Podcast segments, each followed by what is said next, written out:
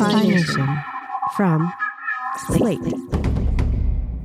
Before we start today, I want to thank Allison O'Halloran, Christine Howlett, Scott Evoy, and James Cropcho, the most generous Patreon supporters whose monthly donations keep the show going. I'm going to thank the rest of our generous Patreon supporters in the end credits, but also thanks today to Slate Plus listener Andrew Wright from Portage, Michigan, who listed Hi-Phi Nation as one of his favorite Slate shows. Thanks for listening, Andrew. Hello, Thea speaking. Dr. Ashman. Hi, is that Professor Lamb? Thaya Ashman is a doctor in New Zealand. I work in family medicine. I'm a mother of three children and I am a wife of a church minister. As I'm recording this, it's exactly two weeks after the Christchurch mosque shootings, when a 28 year old Australian white supremacist shot and killed 50 worshipping Muslims and injured an additional 50 over the course of a 20 minute rampage. So the shooting had taken place on Friday afternoon, and a journalist had been taken home from Linwood Mosque by a teenage boy who hadn't actually been at the mosque during the time of the shooting, but he said, Come back with me, um, I'll take you back to our house. And towards the end of the interview, he said, she is not going out again. She thinks her headscarf makes her into a target. And my heart went out to her. I thought, this lady feels a target in her own country. She does not feel safe on her own streets. And her choice to wear her headscarf, she doesn't have that choice. So I thought, what can we do to make her feel safer? Dr. Ashman thought, what if she could get everyone else in New Zealand to wear a headscarf? At least on the day marking one week after the shooting, and maybe even after that. So I mentioned it to my husband, and he said, Oh, that's such a simple idea. It's a really good idea. And then I phoned um, a representative from the Islamic Women's Council of New Zealand and spoke to her and she went very very quiet she was actually she had flown down from auckland to christchurch to go and support the families who were directly affected so she was very quiet and then she very quietly said to me, Oh my gosh, this is so thoughtful. They called it Headscarf for Harmony. And to say it had an effect in New Zealand is an understatement. Women and men across the country wore a headscarf to show solidarity with the Muslim community in New Zealand. And when I read this story, it made me realize that I've actually told it before, to very different effect, two years ago. In the first season of this show, long before it was picked up here at Slate. Well, on today's show, I'm going to revisit and update that story for you.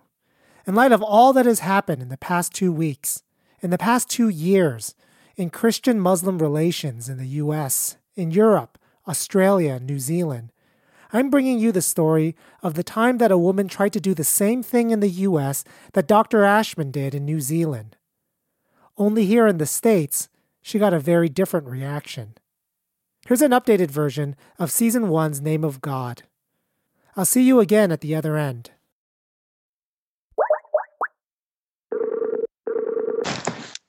I'm Karly Bothman. In 2015, Karly Bothman was a junior at Wheaton College. Wheaton College is an evangelical Christian college in Wheaton, Illinois. I led a Syrian refugee camp simulation and the idea was to be in solidarity or like a demonstration of solidarity with Syrian refugees. The idea of Dr. Hawkins was to camp out in the quad. Dr. Hawkins was one of her professors at Wheaton. My name is Larycia Hawkins. And it was in late November, so it was snowing, but we all slept in tents outside. She stayed out with us that night until like 10 o'clock. It was just so interesting because lots of professors on campus saw and said like we really like that event. What else are you going to do? So after that we were trying to think of more events or like demonstrations like that. Karly had an idea. It was the week before finals. A student wanted to you know wear the hijab on the airplane home and wanted to call other college students to do this. And she didn't want it just be a Wheaton thing, I think, which was wise. She didn't want it to be just a Christian thing. She wanted it to be a national movement of college women wearing hijabs home. It was supposed to be kind of like the other event, you know, just like, I mean, it's the Syrian refugee crisis. I waited a bit, but in the end, I got a few other students. At that point, I had made a commitment. I said, I will wear it as well. For me, it was just to model for students at Wheaton. I think that part of, again, my professional slash pedagogical and personal commitments just coalesced at that moment. It just struck me that it was the Christian season of Advent. And just like during Lent, we put on or take off things as a way of, of fasting, if you will, in preparation for Easter. I thought of me wearing the hijab as a, an act of Advent devotion. So I decided to wear the hijab throughout Advent. That was the plan. Young women wearing hijabs in public to strike up conversations with people, calling attention to the Syrian refugee crisis. Larycia had many conversations with the local council on American Islamic relations to make sure this wasn't some kind of insulting gesture to Muslims. It wasn't. So the students did it. Karly and her fellow students got featured in the Chicago Tribune. There were pictures of the college women in hijabs. There was an explanation of the purpose. And so uh, that was the commitment. And then I put a, you know, something out on Facebook that evening inviting my friends into a narrative of embodied solidarity. And I said, as Pope Francis said last week, we worship the same God, uh, Muslims and Christians. You know, I don't love my Muslim sister and brother because they're American. I love them because they are imbued with human dignity. And, and that was the impetus to walk in solidarity in a way that I think Jesus teaches in the Sermon on the Mount. I had this calculus like on Facebook, the posts of mine that got the most attention it was perhaps 10% of my Facebook, right? Maybe 150 people will see this even, and maybe they'll like it, maybe not. If I had any idea the post would have gone viral, or if anyone would have really seen it beyond my handful of Facebook friends, I would have taken a better selfie. I'm Dr. Michael Mangis. For 27 years, I was a professor of psychology at Wheaton College. I had been teaching psychology of religion for a few years, and in that class, we study many different prayer modalities, in, including other religions, and in particular, how using our bodies in prayer affects our experience of prayer and how it might might communicate intent to God and those kinds of things. And one of the ways we did that was to pray using the body postures and a modified version of uh, Islamic prayer, putting your forehead and nose on the ground and then going through a certain sequence of things, including saying, God is great. When Larycia first posted her Facebook post, I made a comment lower down and I said, Let me know if you get any grief at work because I'll be teaching Islamic prayers in the spring. And so I was contacted by the provost when you work at Wheaton, you sign a statement of faith. Uh, so you say that you won't teach or promote doctrine that is not consistent with that statement of faith. That statement of faith, which you can find online, contains pretty standard evangelical doctrines about God revealing himself through Jesus, that Jesus was born of the Holy Spirit and the Virgin Mary, that the Bible is inerrant, that all who believe in Jesus are saved, and those who do not will have eternal damnation and that Jesus will return to earth in the end of times, and so forth. The reality is that there are things that are taboo. There are things that you make your mind up ahead of time emotionally, and then you go to the Bible to find a way to support it. So I think all of us are, we're always afraid that uh, we might step on one of those landmines where things could, could go haywire. And so I was contacted by the provost. He said, if you could write a paragraph saying, all I meant was we study, you know, these prayers and, and the body posture and everything, then that we'd be fine. We'd be able to give that to anyone who thinks that Wheaton has become some liberal place that teaches Islam. And also in that same email, he said, Larycia Hawkins said something equally innocuous, but it's creating a big fuss. The next day, I was teaching. It was the last day of classes. I taught two classes that day. I had a three hour thesis defense that afternoon, and I was babysitting for a friend that night. So by the time I got to work, the Christian Post was first. And Christian Post, I Didn't see their email until later, but they ran with a story because I didn't get back to them in time. In between classes, I had a call from NBC uh, in New York who wanted to interview me, and I'm like, I don't have time. Again, I was like literally occupied from 10 a.m. until 5 p.m. and then oh yeah, we were changing computer platforms. So I spent after the thesis defense like two hours in the computer. So it was just like one of those weird days. I didn't even eat lunch that day. And that's how it happened. And so by the next day, I kind of had to try to think, what am I going to do? Again, this is not about attention for Larycia. So I think I was still denying interviews. And then I think Glenn Beck's site, The Blaze, did a piece. And then it was like a friend of mine called me and was like um have you heard from the admin? I was like no. A few days later the word came out that larycia had been suspended. I heard from the college on december 15th which was the the first day of finals that day i was placed on administrative leave effective immediately i was really confused there wasn't much negative feedback for the students and definitely not from Wheaton. People on administration say like, no, this is a this is a good movement, but that wasn't even linked to them to the issue of Dr. Hawkins because we haven't said anything about the relationship between Christianity and Islam. A statement from Wheaton College, December 16th, 2015.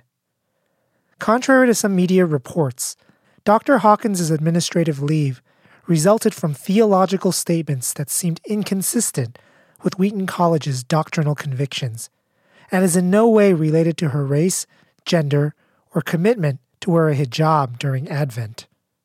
Further down, her recently expressed views, including that Muslims and Christians worship the same God, appear to be in conflict with the college's statement of faith. I talked to a number of professors, and one told me, Yeah, I mean, my daughter asked me the other day, Oh, is Allah the word for God?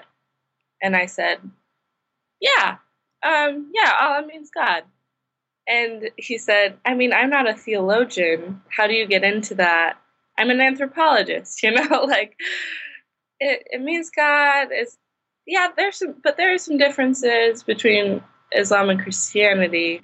My reaction to the whole situation was that it should have caused everyone to stop and say, this is really important. This whole question of same God and how we relate to people of other faiths that are our neighbors.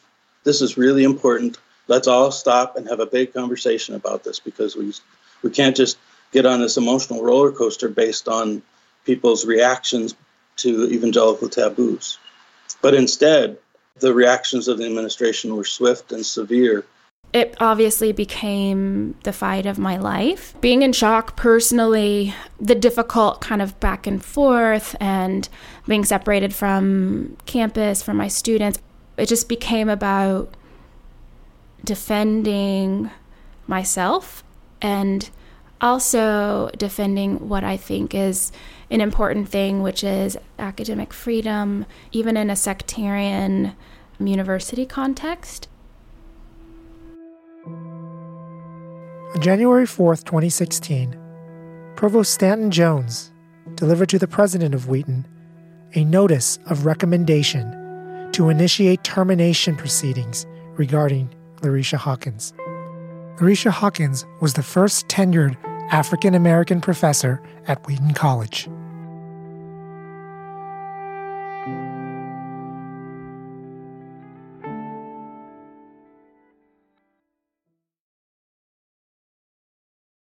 It was the statement that Christians and Muslims worship the same God that led to the termination proceedings against Larycia. Teaching Islamic prayer positions, wearing an hijab, calling for the U.S. to accept Muslim refugees, all were consistent with the statement of faith and educational mission of Wheaton. All of it was consistent with evangelical Christianity.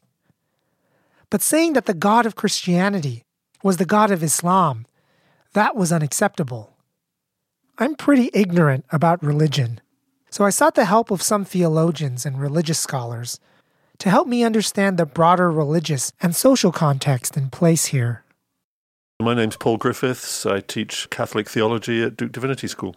Many Christians, evangelical, Protestant, Catholic, and Orthodox as well, hear statements like Muslims and Christians worship the same God to mean Islam and Christianity are compatible.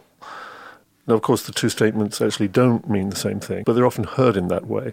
And if heard in that second sense, deep worries surface because there is a long and difficult history between Christians and Muslims. And there is a long history of Christians feeling under threat by Islam, sometimes realistically, sometimes not.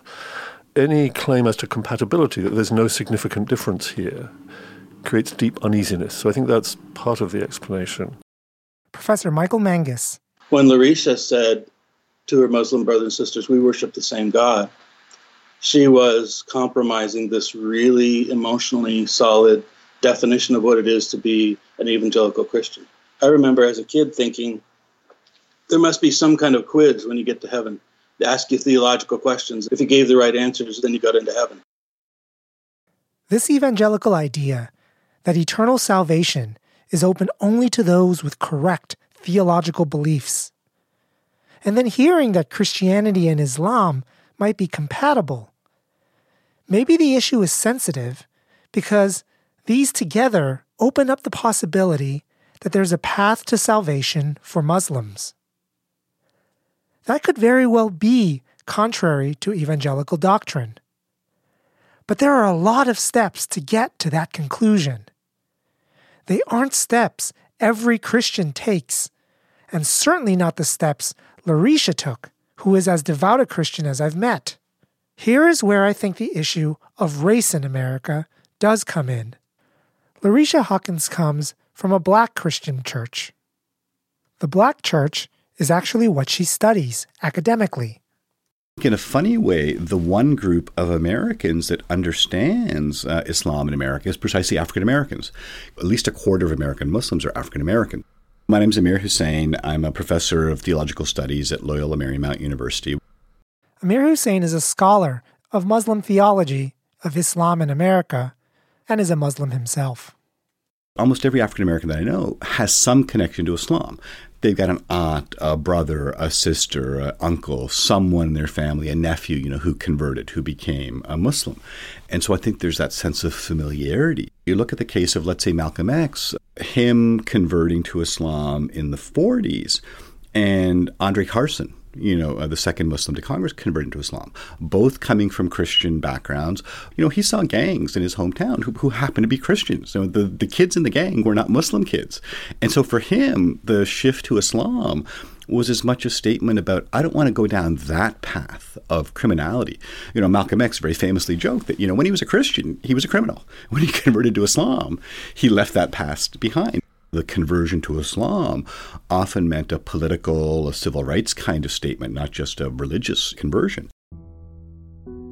In the African American community, Islam doesn't stoke the kind of fear and uneasiness that it does in the white Christian community, where contact with Islam is more limited. To the contrary, Islam is connected with black liberation and civil rights, something that is deep in the black Christian church as well and far from being connected to violence. Conversion to Islam represents wearing suits and ties, historical scholarship, community building, and having a more structured and disciplined life. It has for a long time meant to move away from violence. And it's not because African American Islam is a unique sect of Islam almost all the African American Muslims I know are not members of the Nation of Islam. They're Sunni Muslims. So I think there's sometimes there's still that kind of stereotype that you think that you know uh, Minister Farrakhan, who is the head of the Nation of Islam, somehow represents the million and a half African American Muslims. Well, he doesn't. He represents about thirty thousand members of the Nation of Islam, which is still there, but the vast majority of African Americans are are Sunni Muslims. There's a tradition within African American communities of interactions between Christians and Muslims. It explains how the African American community might see the relationship between Islam and Christianity differently from the white community. Surprisingly, this view of Islam is actually historically longer lived than the view of Christianity and Islam as incompatible religions. Professor Paul Griffiths. Christians have responded to Islam from the beginning of Islam. The earliest detailed discussion of Islam by a Christian theologian comes from the 7th century, only about three decades after Muhammad, and that's by John of Damascus. And he categorizes Islam as a Christian heresy. That is to say, it's a form of Christianity that's got some fundamental things wrong. Uh, and that way of thinking about Islam went on for a long time. I would say it was the dominant position among Christians about Islam for 800 years. It's only much later, really beginning in the 14th and 15th century, that Christians begin to talk of Islam as a different religion. And that's partly because the evolution in the idea of what a religion was was going on at the same time. And you don't get that position as standard really until the 15th century. Conversely, Muslims see Islam as the continuation of the Jewish and Christian traditions. Professor Amir Hussain. Islam is not a new religion that comes into the world with Muhammad in the 7th century in Arabia. This is the religion that comes with Adam, you know, the first created human being. The Quran says that the first created human being, you know, Adam, is the first prophet. And it surprises again people sometimes to think that the prophet that's mentioned most by name in the Quran is Moses. The prophet that's mentioned second most by name in the Quran is Jesus. And so you have this history. The Islamic tradition says that Abraham is given a text. It says that David is given a text, the Psalms. It says that Moses is given a text, you know, the Torah. It says that Jesus is given a text, the gospel. The, the Quran uses the word Injil, which really is, you know, evangelion, you know, the, the gospel. And that Muhammad is given a text, the Quran. So, given that there's a long Christian tradition emphasizing that Christians and Muslims worship the same God, and a long Muslim tradition emphasizing the same thing, how do we begin to think about this question? You begin with the names of God, coming up on Hi-Phi Nation.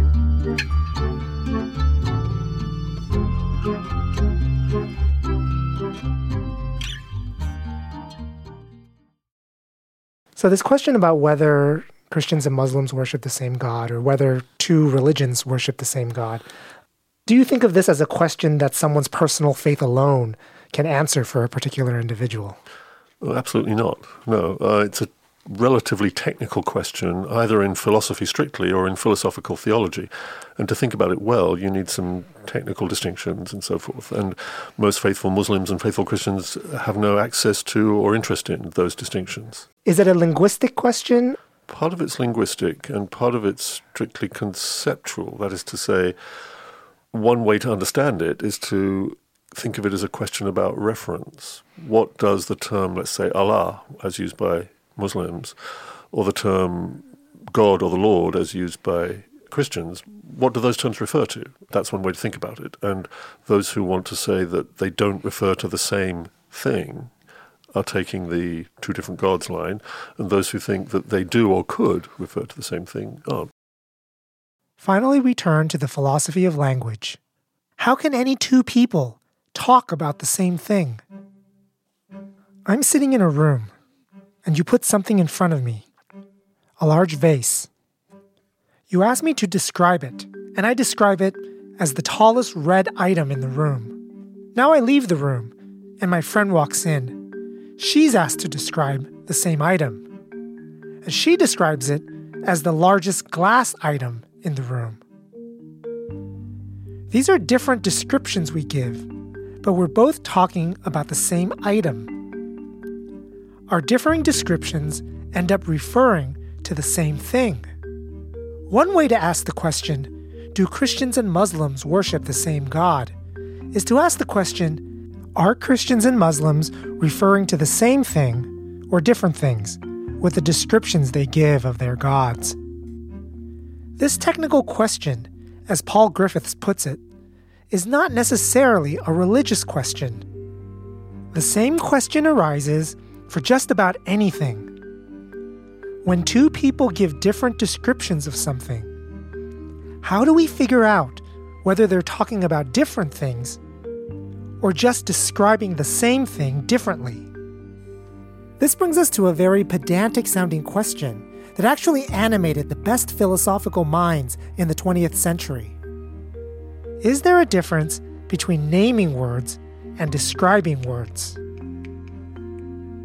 Imagine that instead of asking me to describe the large vase, you just asked me to name it.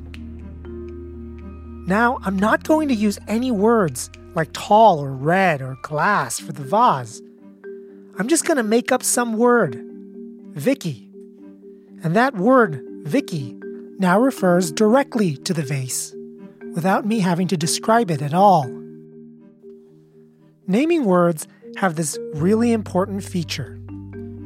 They allow two people to talk about the same thing, no matter how differently they might describe it.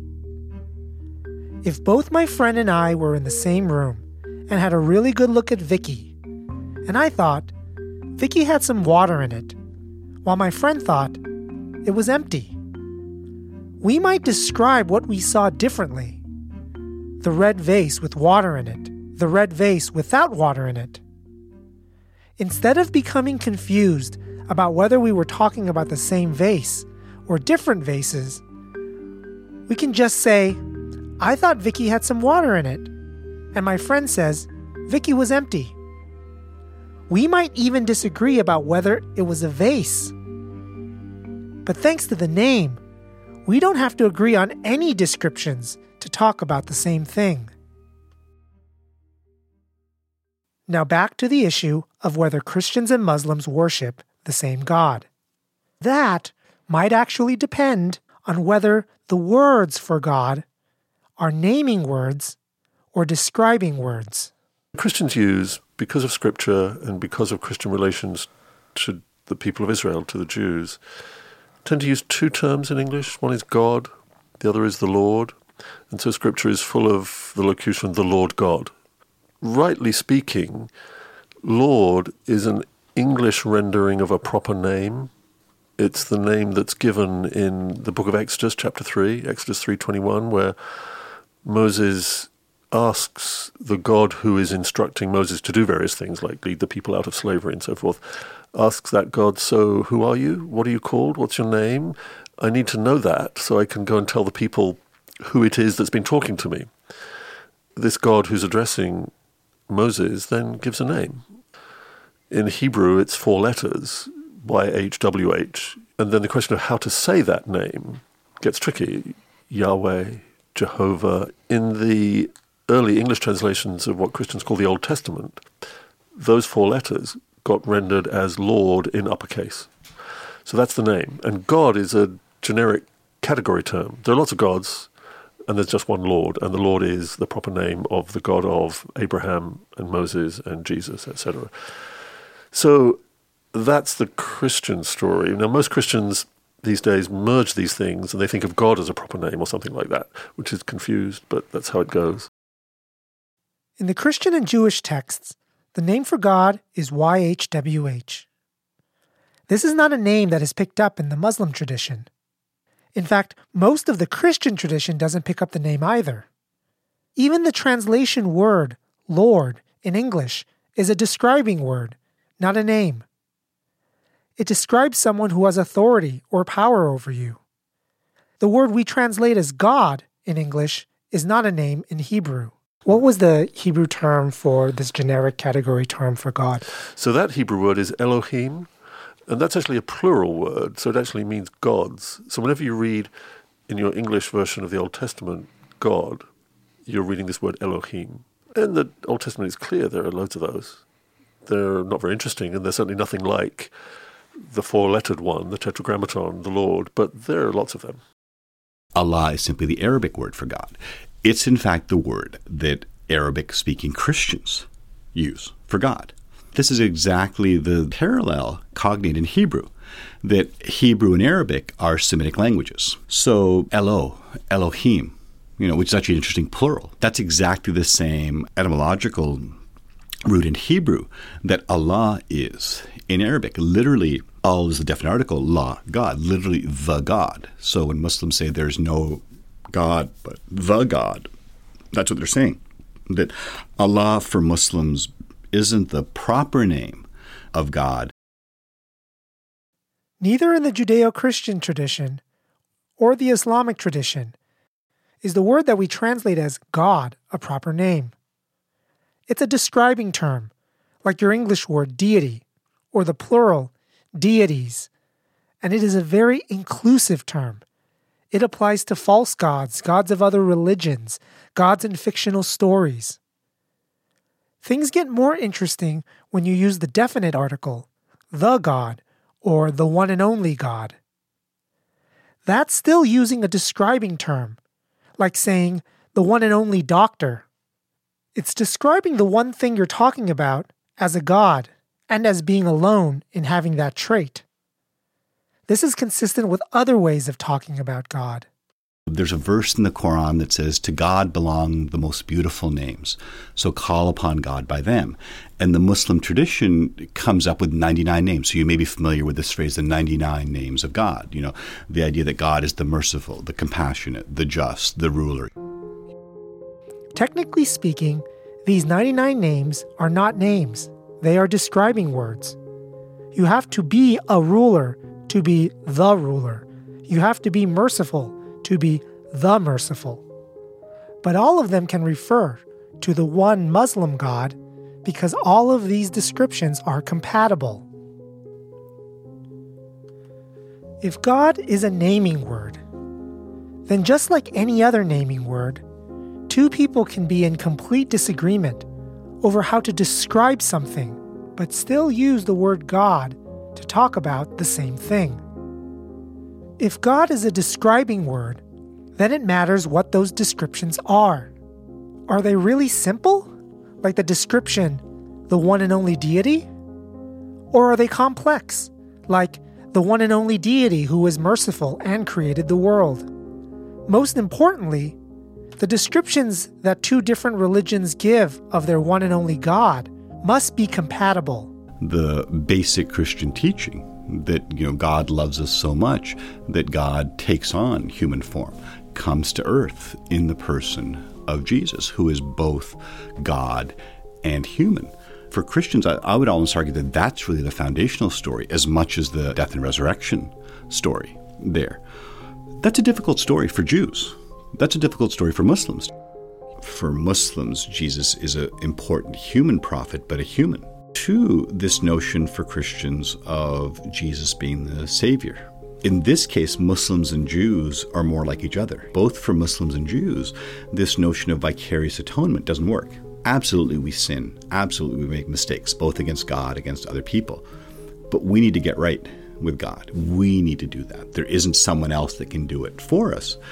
I think one of the, the great gifts of the Christian tradition, I think, which is why it's the largest religious tradition in the world, is this idea that it's not up to you, it's up to God, which is a lovely idea, except that theologically it doesn't work for Muslims. It doesn't work for Jews. That, you know, you can't atone for my sins. You know, Jesus can't atone for my sins. I have to atone for my sins.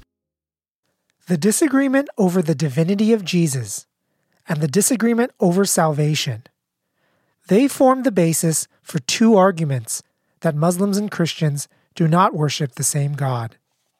To be a Christian is to describe God as Jesus. Jesus is God. For Muslims, and for Jews as well, there is no human incarnation of God.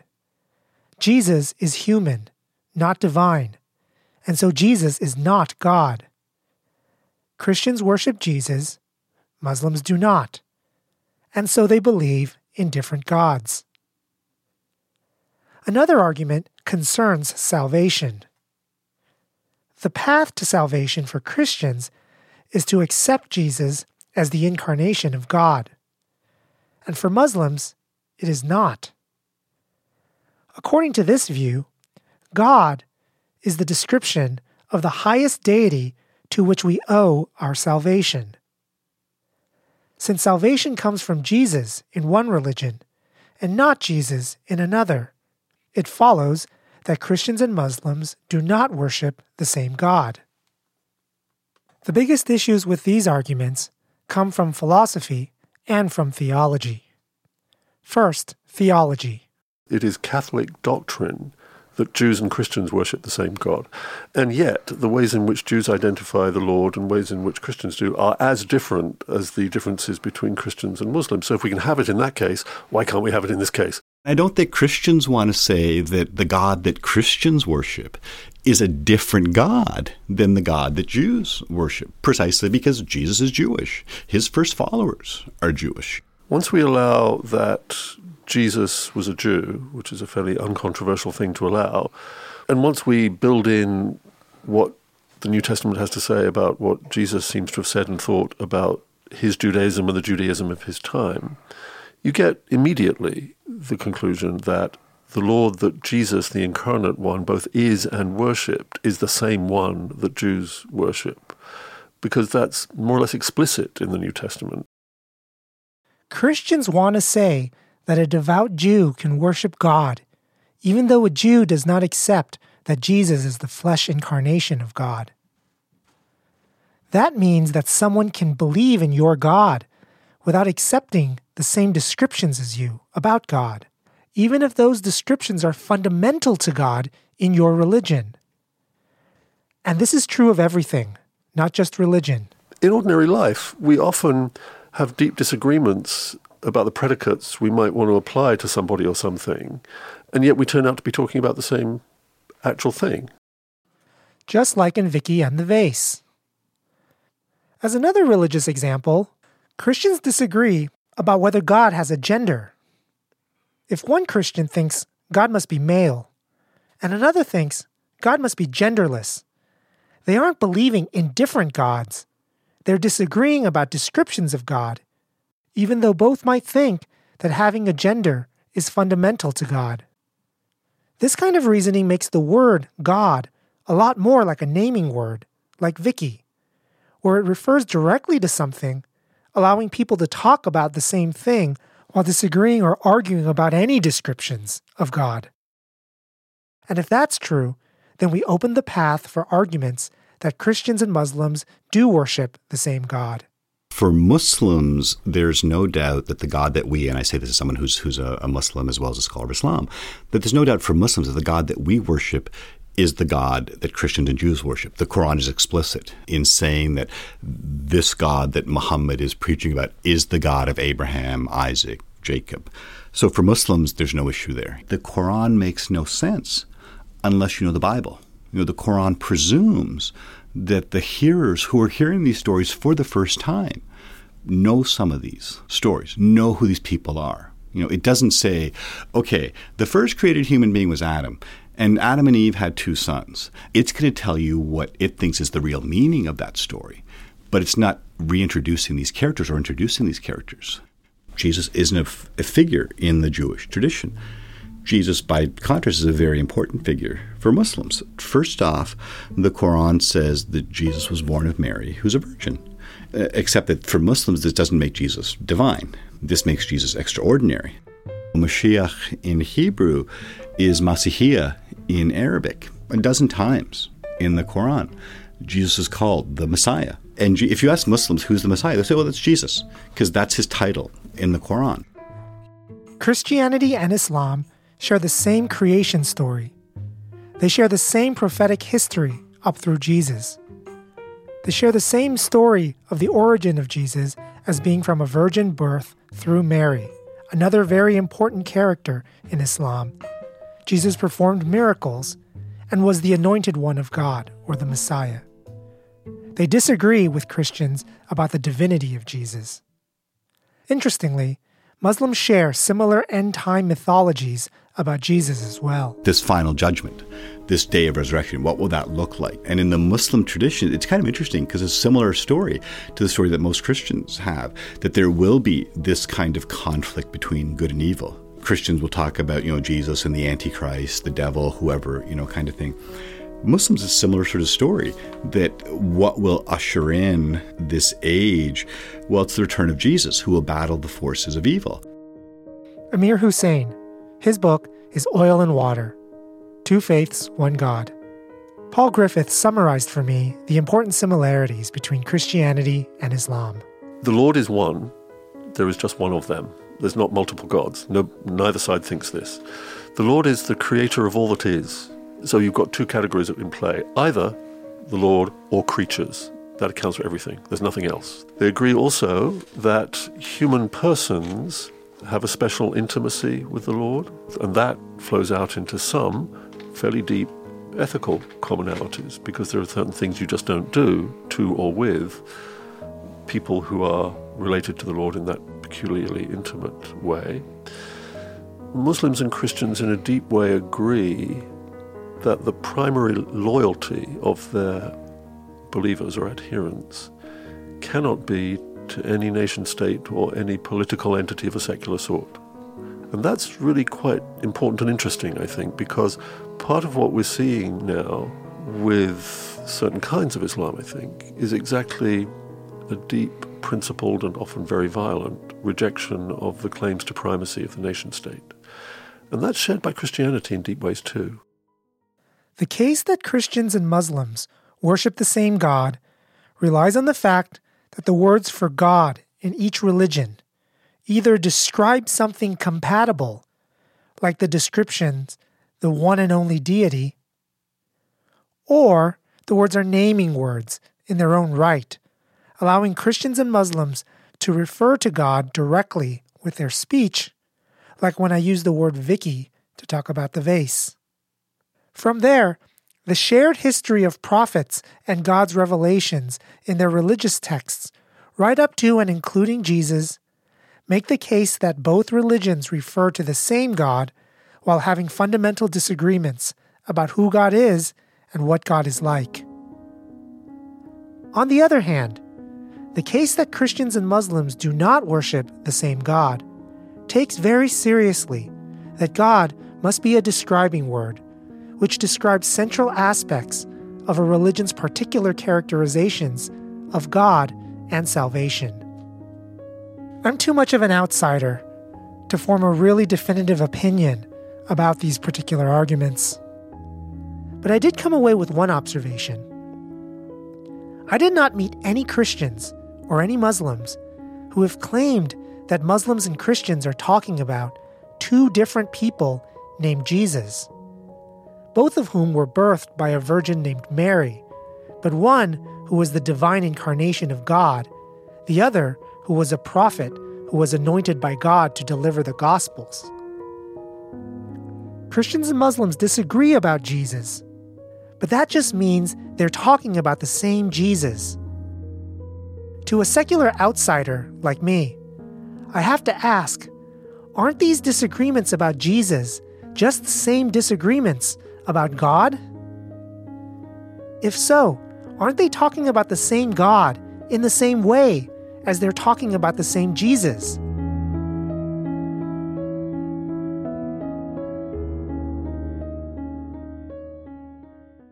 It was February one month after termination proceedings were initiated against Larycia Hawkins. I got an email with two of my friends who wore the hijab with me on the flights home. And we got an email from the provost apologizing. And we're like, wow, this this is good, you know, like and that was a big turning point I think for campus. Wheaton College did have some fault in that in, in those decisions. And it was really exciting for us because we thought, okay, this means she could come back.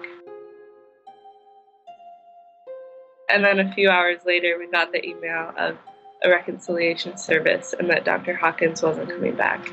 And that was really, really hard. I think for almost everyone, just very confusing of just saying, like, okay, why won't she come back? To at least a lot of the people that were protesting, it was like, why does this need to happen? And so Dr. Hawkins emailed us the day before. We all wore black and sat in front. There was this kind of language that was used of, yeah, we're reconciling.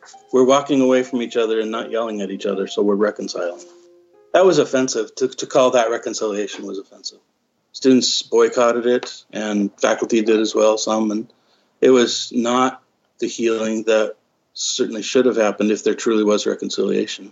There was still secrecy. None of us really knew what was going on with her. If, you know, she wanted to be standing there, if she didn't want to. Like we were just trying to support her. That was a really intense moment of when she finally went up to talk. Larycia came and gave an amazing message at that reconciliation service about the getting out of the bubble in order to serve Christ. All of us students stood up and she looked at us for a long time and a lot of us, you know, were teared up and she was tearing up and she said, "You honor me." Larycia Hawkins and Wheaton College officially parted ways, without any public statements of fault or judgment, and without any resolution to the theological conflict that sparked the controversy. Larycia got a visiting research fellowship at the University of Virginia. Michael Mangis, who was already on phased retirement for health reasons, requested to return to Wheaton to teach, and he was turned down. Provost Stanton Jones stepped down from the provost position and returned to his professorship at Wheaton. Karly Bothman is finishing her senior year now. I think for me, seeing so much hate from evangelicals was really hard. How can this be the church? It's definitely developed my faith. I mean, the whole semester, I think I had the most powerful times of prayer. This doesn't make sense. This isn't right. And being so close to an event like that, that was just really unjust, was really hard and really intense. It's been traumatic. The whole experience was traumatic, to be quite honest. It's taken a toll on my body, on my emotions, I would say on relationships, just because it has to, just because it's testing and trying. It's strengthened and improved relationships, but also there's this time where I just can't be there for my friends in the way I wish I could. I am forever now linked to the Muslim community, not just nationally, but internationally. And I was in Turkey this summer, and it was an overwhelming experience. When people found out, and I'm talking about mostly Syrian refugees in Turkey, their response was, Wow, you would do that to stand with us. I'm no longer willing to call myself an evangelical. The, the culture has just become too toxic and is ignoring too many important things for the kingdom. I can't. I don't want to be associated with that anymore. I've been in the evangelical community all my life, and evangelical theology, I don't have don't have difficulties with. But I'm kind of reevaluating even that as I kind of take some space now away from the toxic nature of that culture. I feel some freedom. I feel more of a sense that I, I can think without fear of my thoughts offending someone you know, being scrutinized. So I do feel some emotional freedom having kind of gotten out of that atmosphere. The big question was whether Christians and Muslims worship the same God, and there have been a lot of discussions about it. What do you think about that question through all this? Well, at that time, I, I was contacted by uh, some men at the local mosque. I got together with them for coffee one evening, just wanted to make some new friends, and we had a really nice chat. And one of the men said, Do you think we worship the same God? And I said, Well, I worship the God of Abraham, as he revealed himself through Jesus Christ. And one of the men said, Then we're brothers. In fact, they invited me to prayer later with them.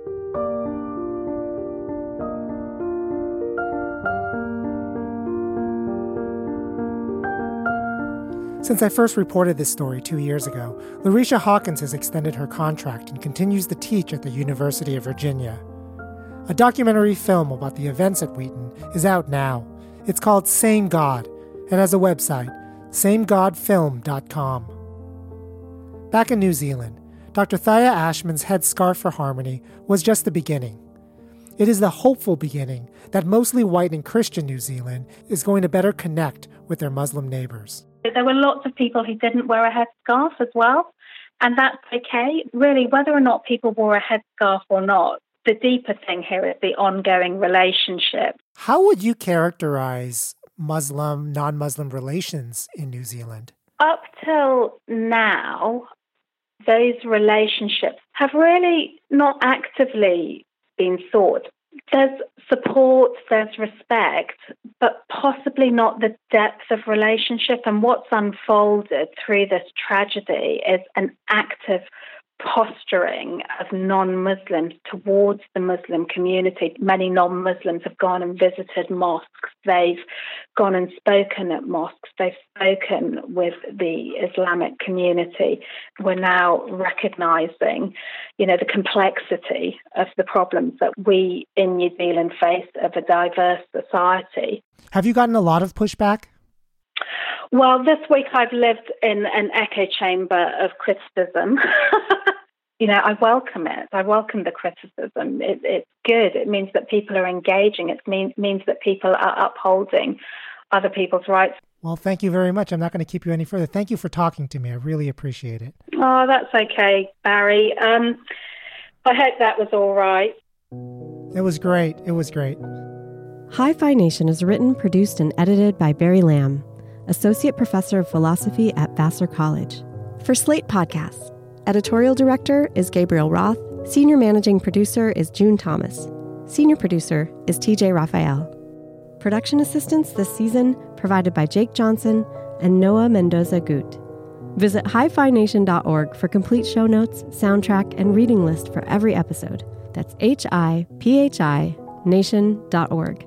And thanks to all our Patreon supporters especially Emily Ballistrieri, Eris Batt, Connor Shea, Eileen Chow, James Cropcho, Jonathan Guaret, Kelsey Hansen, Lori Dombeck, Nancy Bauer, Nathan Tauger, Pamela O'Neill, Rick Rush, and Shin Mateague.